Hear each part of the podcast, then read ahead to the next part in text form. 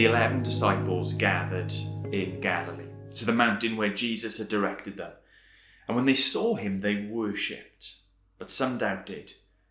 Jesus came near, and he said to them, All authority on heaven and on earth has been given to me. Go therefore and make disciples of all nations, baptizing them in the name of the Father, the Son, and the Holy Spirit, teaching them to observe everything I have commanded. Remember, I am with you always to the end of the age. Well, weddings are on the horizon in Ammanford Evangelical Church. I don't know whether you knew this, but in the last three, four months, three young couples have had the big question popped and the answer returned in the affirmative. And it sparked, I should imagine, a mad rush of acti- activity, planning, preparing a wedding, frenzy, juggling of dates in diaries to make sure that things fit in and fit in at the appropriate time and order. And one of the things that each of those young couples needs to do before they get married is to come up with a guest list. Come up with a list of people they want to invite to spend and to celebrate that special day with them. And having come up with a guest list, they'll have to send out invitations. Invitations with times and dates and meal options. I wonder how you feel when that invitation comes, when it's time for the invitations to be sent? Does it get you excited? Oh, the idea of being able to go and to, to celebrate, to buy a new hat, to try on a new suit, to have the fish or the chicken or the lamb or whatever's on the menu? Does it make you feel uncomfortable? Does it make you feel scared, perhaps?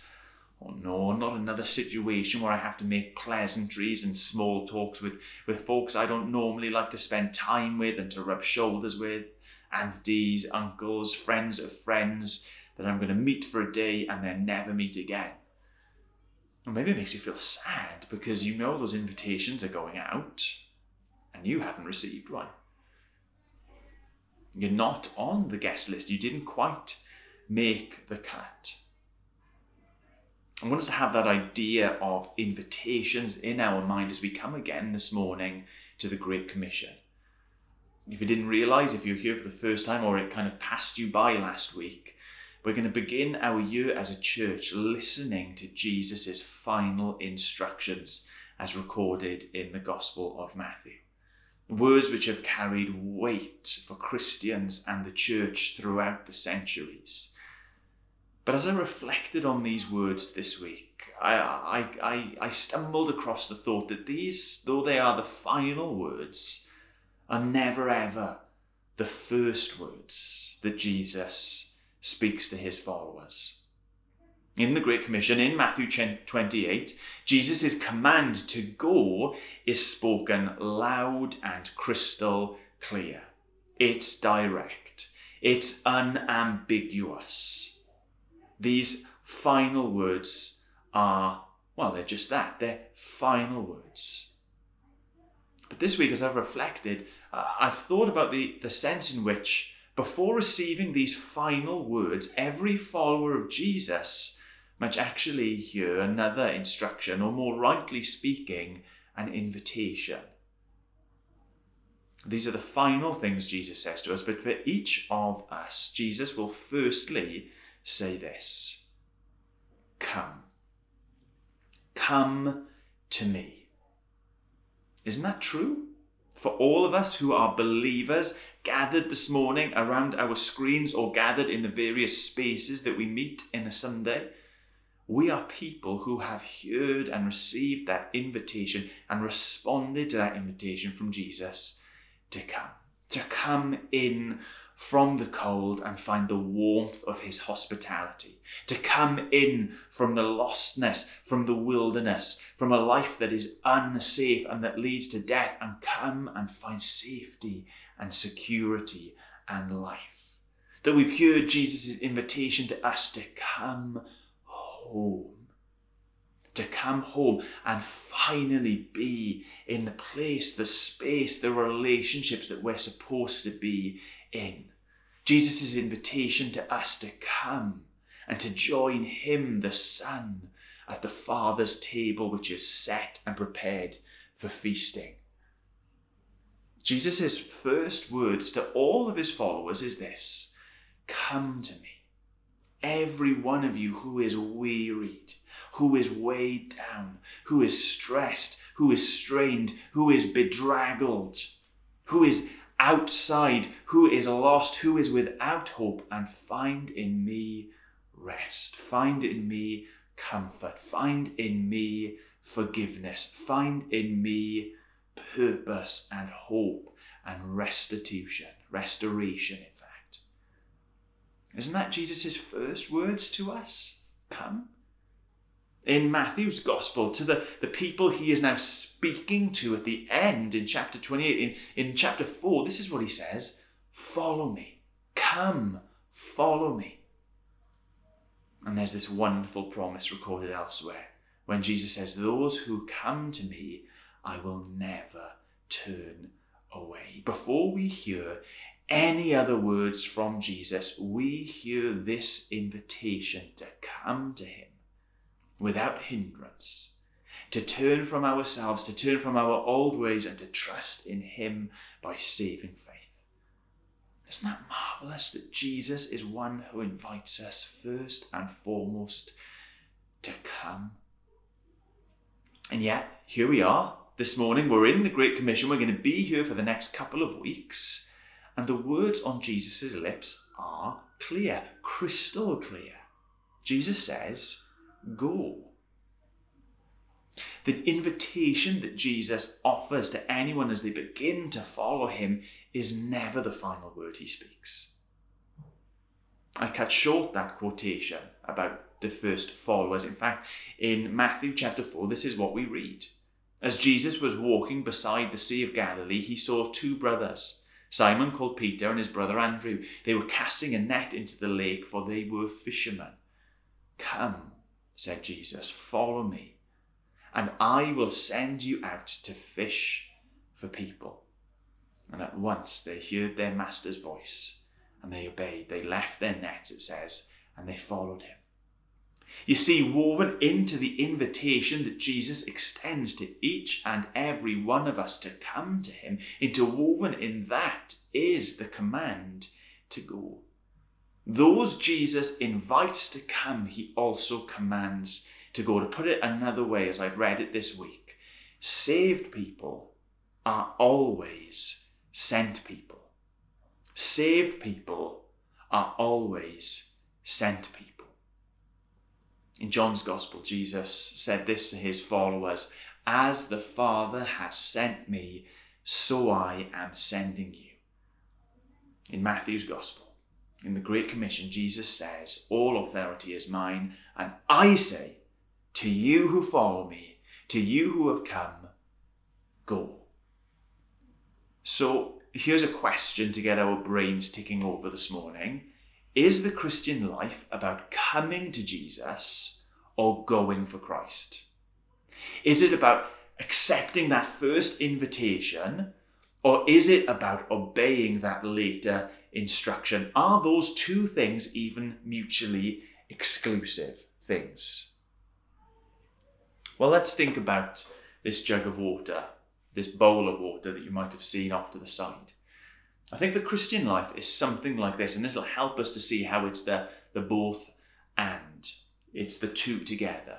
Here is Jesus, this spring, this fountain of living water, who says to all who are thirsty, Come to me, and your thirst will be quenched. You will never be thirsty again.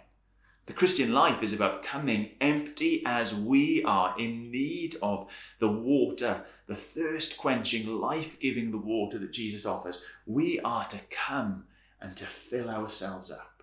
That in Jesus there is always enough, that we can be filled up when we come to Him. But that's not the end of it. That is the beginning of it. It is by no means the end of it. Because Jesus puts us and places us in and around and amongst other folks who, like we were, are empty, who are thirsty, who are searching and needing that life giving water to quench for themselves. And so he tells us, he commands us to go. Having come and being filled, to go and to take that water, to take him, to take his kingdom, to take what he is about, and to, to give it freely to those around us who need us, need it. Jesus, who has invited us to come, then sends us. Go, take that with you. And we are people who can keep coming back to Jesus and staying full so that those around us who are empty can also be filled up. You could also uh, use the illustration of a flame, of a candle, of a fire. That Jesus is this all consuming fire, and we're invited to come and to be set ablaze by Him by drawing near. But we're to take that fire, that flame, that light that He has given us, and to take it into dark places. That what we have received, we are supposed to offer and to give. In fact, when you stop and when you think about it, that is the pattern, that is the picture that Jesus uses to describe the Christian life, and he himself embodies, isn't it? A couple of times in John's Gospel, when Jesus is speaking about being that living water. And he says, Those who come and who drink, they find this fountain, they found this life, and they too become streams of living water. Or elsewhere, where Jesus is described as the light of the world, where he describes himself as the light of the world.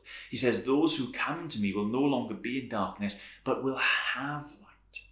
They won't just be in the light, that they will have light able to take that light and shine it into dark places. Jesus is one who exemplifies for us through his life and through his actions that what he has isn't to be kept to himself, but is to be spent for the value, for the enrichment of those around us. That just because He is full, just because we come to Him and we are filled, that doesn't mean it stops there. We should be spreading, we should be giving, and that is where life truly comes.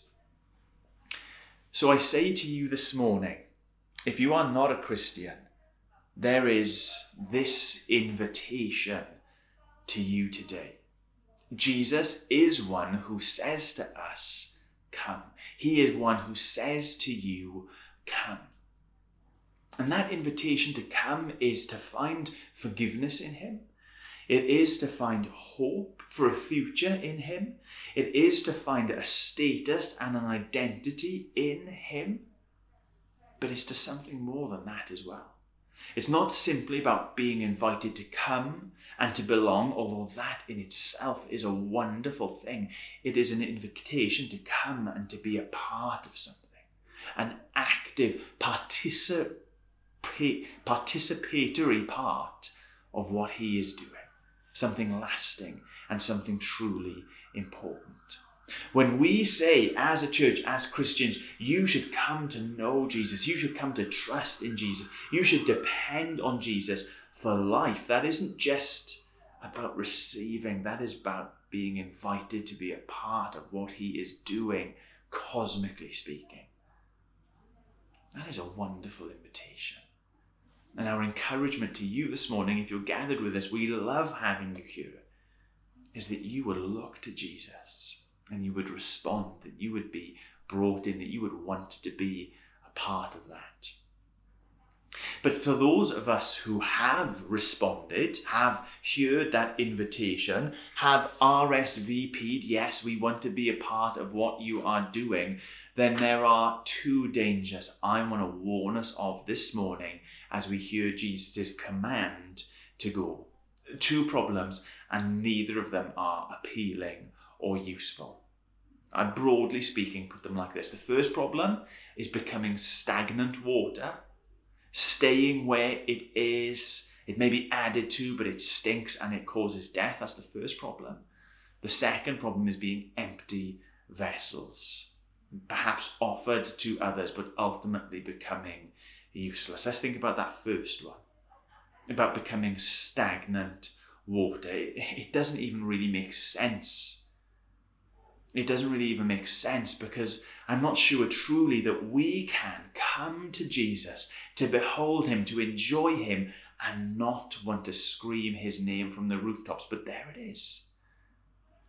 More often than we'd care to admit, Christians and the church can become stagnant water. People who receive Christ into us, and there it stops. It doesn't flow from us.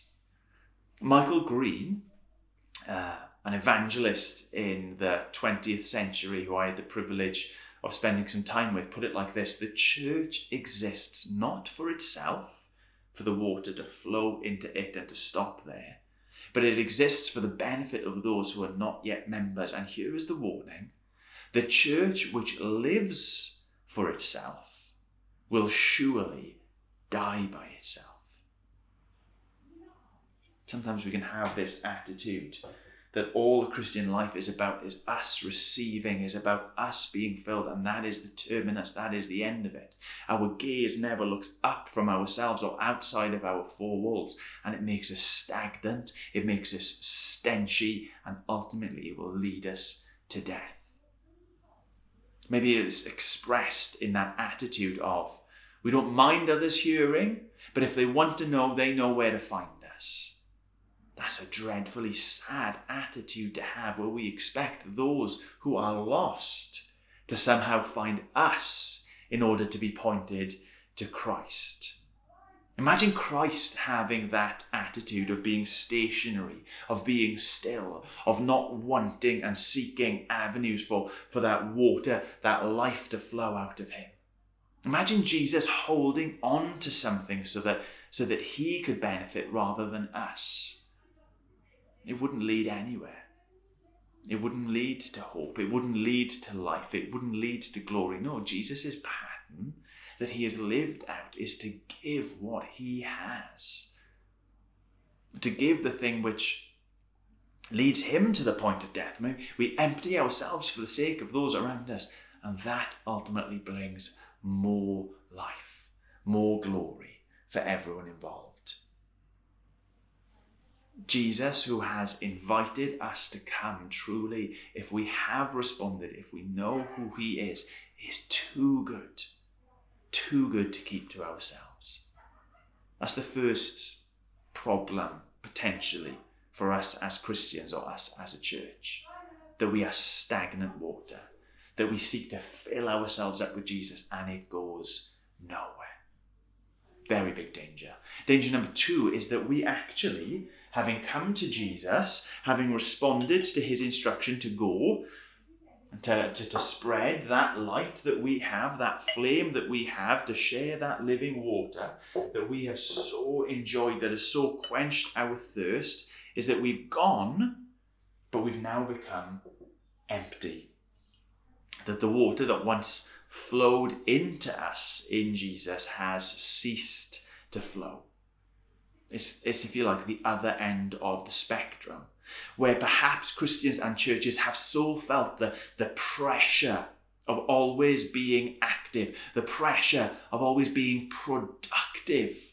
They've so caught the vision of the Great Commission of spreading Jesus' glory and his fame to the ends of the earth and inviting others to enjoy him that they've forgotten to enjoy him themselves. They've sought perhaps to seek Jesus with others and become cold towards him, distant from him. They came once, then they heard the command to go, but somehow they missed the idea of remaining and abiding and drinking from him continuously as they go. And that is a tragedy because ultimately we end up being in a place where we're no use to anybody. We have nothing to take when we have left Jesus behind. And those are two real dangers for us here in our church, in our time, in our place. That we become selfish and stagnant and live as if Jesus is simply for us and the Christian life is about fattening ourselves. Truly, we will stink, and that stench will become death Or we'll get so caught up in this vision of sharing Jesus and making him known that we'll for- actually forget him for ourselves. And we'll become fruitless and we'll become ineffective because we can't share a Jesus who we don't enjoy ourselves. So this morning, as we come to that Great Commission, as I've reminded us that Jesus invites us to come and then commands us to go, he instructs us to go, here are two things that I think we should be doing, big picture wise, to make sure that we truly are followers of Jesus, disciples of him, listening to our Master's voice. They're two really simple things, and I'm going to give three suggestions of ways we can do these things for both of them, okay? Two headlines, three subpoints each. We need to fan the flames and we need to spread the fire. We need to fan the flames, we need to spread the fire. Fan the flames of our love, of our joy, of our hope, of our faith in Jesus for ourselves. How do we fan that flame? How do we make sure that we stay full to the brim? That we are filled with living water? That we are in the light and have the light. Three ways. Number one, don't be a stranger. We don't talk about Jesus perhaps because we don't talk to Jesus. Surely the most fundamental element in any Christian's life should be this an ongoing, personal relationship with our Saviour. That's what we've been invited into. So if we want to continue to be a people who love Jesus, who wake up with hope, who wake up each day with joy, who seek his peace and his kingdom, then we need to be a people who talk to Jesus, who spend time with Jesus. So if you want to fan the flame of your affections for him, then don't be a stranger. You won't fall more in love with Him by staying far away. Don't be a stranger. But secondly, surround yourself with others who love Jesus. And I don't mean by this get into a tight, holy huddle to the exclusion of those outside the church. Clearly, I don't mean that.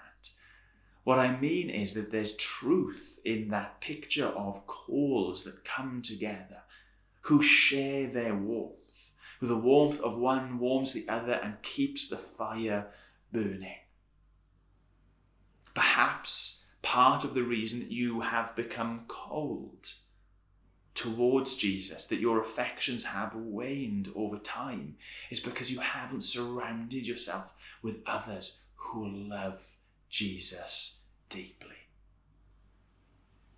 Don't be a stranger to Him, but surround yourself with others who love Jesus as much, if not more, than you do. Tip number three for fanning the flame is to rehearse regularly to yourself His ongoing grace in your life. I think as Christians, we find it very easily to say dispassionately that God has been gracious to us. How has He been gracious to you? How has He been loving? How has He been kind? He sent His Son to die for me so that I can be forgiven and I can be with Him forever. But the Bible paints a picture, the Bible introduces us to a Jesus who isn't just kind to us once, but is ongoingly gracious and merciful and loving and kind. If you want to fan the flames of your affections for Jesus, then another thing that you can do, apart from spending time with Him and surrounding yourself with others who love Jesus, is to remind yourself, to rehearse regularly His ongoing grace in your life. It's, it's a difficult thing to do, especially for us British people, us Welsh people. We love to complain, we love to mourn, we find it more difficult to share thanks to share encouragements, to look and to see how God is active in our lives. Not has been active, but is ongoing active in our lives. Fan the flames. Don't be a stranger to Jesus. Surround yourself with others who love Jesus and rehearse regularly his ongoing grace in your life. Or what about the other point then? How do we not just fan the flames? How do we spread that fire? Listen to this. Don't be a stranger. And now I don't mean don't be a stranger to Jesus, I mean don't be a stranger to other people. We cannot share Jesus. We cannot speak for Jesus or live for Jesus in full view of other people if we keep them at an arm's length, if we keep them at a distance. I know we're in a period of pandemic. I know that we're, we're still under restrictions and lockdowns, and people are scared, and people have shielding letters, and this and that and the other. But there are means, there are ways that we can still draw close, that we can still draw near to people. We can spread that fire by not being strangers, by opening up, opening ourselves up, becoming vulnerable towards other people, listening to them, talking to them. How do we expect to share Jesus with others if we don't know or relate to anybody else? It's obvious. Don't be a stranger. Surround yourself, secondly, with those who need Jesus. I said for the first one, surround yourself with those who love Jesus. Now, surround yourself too with those who need Jesus. Can I be honest with you? That when you do, when you spend time in the company of those apart from Jesus, sometimes it can feel like, sometimes it can look like they have life better than you do that they're exercising freedom in ways that you wish that you could. They have a license to, to selfishness and to sin in ways that you're probably envious of. But you know, it doesn't take long spending time with folks. You don't need to look so deep before you see how desperately everyone around us needs to hear Jesus' invitation to come to find rest to come, to find peace to come, to find forgiveness in Him. Surround yourself with those who need Jesus. And it might make you feel uncomfortable. It might make you mourn for a while the, the, the, the life of sin that you once led. But you spend long enough there and you will see just how desperately people need what you have. Thirdly, rehearse regularly his ongoing grace in your life, not privately now, but publicly. We've trained ourselves, perhaps, at the very least, or sometimes the very most, to speak of Jesus, of God's goodness and grace to us in salvation. But we're weak at speaking about how He continues to be a day by day God to us, how He continues to be a day by day Lord and Saviour. How He is a Master whose voice is worth listening to and entrusting ourselves to. If we are truly fanning the flames by staying close to Jesus, by surrounding ourselves with others who love Him, by rehearsing regularly to ourselves His ongoing grace, then we get to spread the fire. We get to spread the fire by being close to other people, surrounding ourselves with by people who need Jesus, and regularly rehearsing his ongoing grace in our lives in front of them. Brothers and sisters, Jesus is one who invites and instructs. It's not an either or, it's a both and. That is a wonderful thing that Jesus calls us to fill ourselves to such an extent that we become an inexhaustible source for those around us. So fan the flame as we head into 22, fan the flame, spread the fire. That's what it is to live the Christian life. Lord God, we thank you. We thank you for the invitation. We thank you for the instruction. We thank you that to be a Christian is to be a part always of something more. Something more than our small and our limited view of life and the world, and indeed our relationship with you. Forgive us, Father, that perhaps we have grown cold towards the Son. Forgive us, Father, that we have become and grown cold to those that you have placed us amongst. You promise to be with us. You promise to equip us. You have sent the light into our lives. You have given us the water of life in Jesus. Lord, I pray that we will drink deeply from that well. We will come close to that fire that we can but be set ablaze by it. Lord, I pray that we would not be a selfish people, a gluttonous people, a greedy people who keep that to ourselves but freely would want to share it. Help us more and more to come and to go, to fan the flame and to spread the fire for your glory. We ask in Jesus' name.